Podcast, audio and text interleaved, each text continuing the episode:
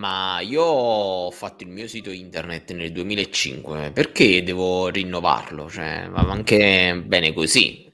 Bentornati da me, Andrea Cesaro da Londra. E da me, Cristiano Lugarà da Genova. Siamo in Punti Digitali, una nuova puntata. E ogni giorno parliamo di digitale, business, marketing e impresa. E innovazione. È innovazione, Cristiano, ma io il mio sito internet già l'ho fatto, capito? Perché ne devo fare una? Sì, ti capisco. Pensa un po' che io ne ho fatto uno nel 2000, però 3-4 anni fa abbiamo deciso di rifarlo.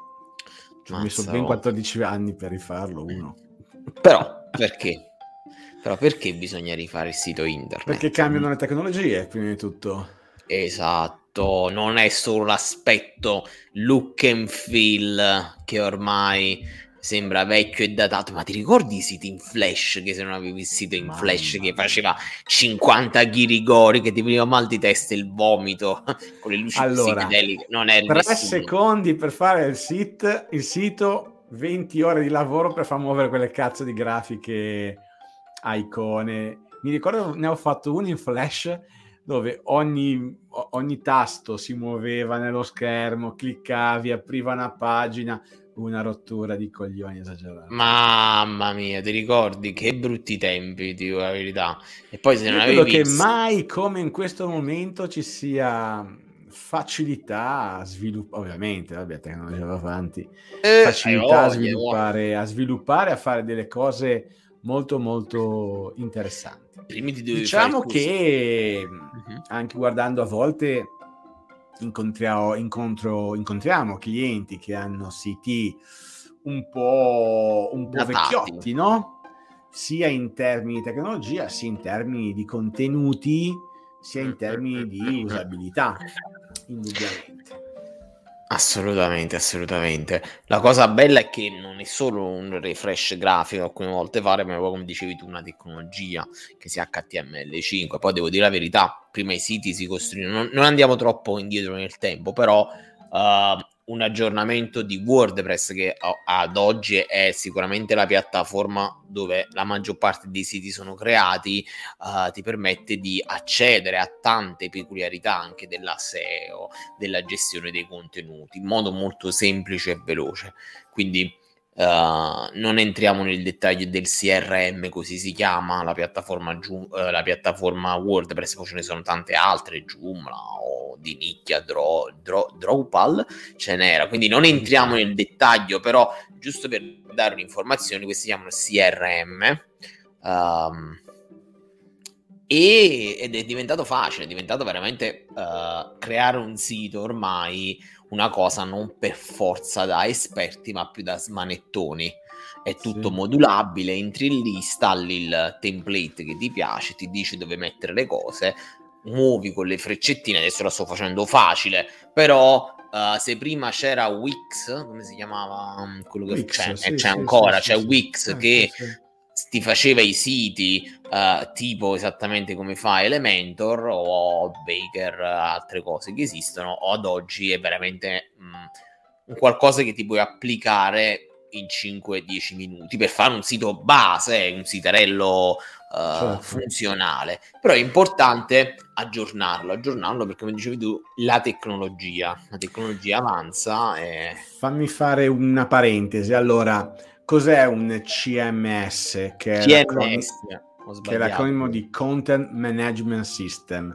È una piattaforma che noi andiamo a installare sul server, sul sito per intenderci, sul server dove il dominio va ad indicizzare, e questo sistema riesce a gestire appunto i contenuti.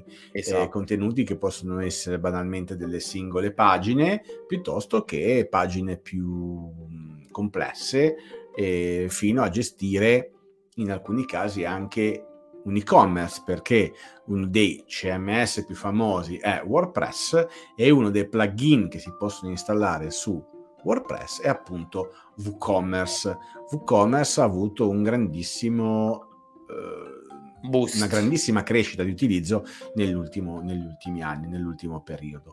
Anch'io ero un po' contrario al WooCommerce, però devo dire che è molto facile da utilizzare, non ha tutte le caratteristiche fighe come magari possono avere altre piattaforme dedicate all'e-commerce. Sì.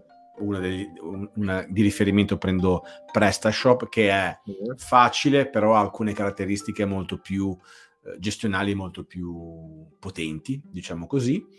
E io parlo poi sempre della parte, quella free. Ovviamente nella parte free io posso aggiungere altre robe a pagamento.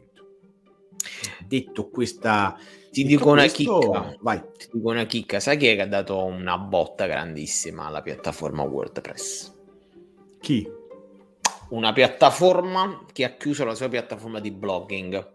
Anzi, un colosso, spoiler, che ha chiuso la sua piattaforma di blogging e ha aiutato a gestire meglio il kernel di WordPress. E chi è? Dai, ci puoi arrivare. Prima ti usciva la notifica gialla, la stellina sulla chat di MSN. Microsoft? In che senso? Microsoft è stata l'azienda che ha contribuito più in assoluto a ricostruire il kernel di WordPress. Ah, ecco, ok.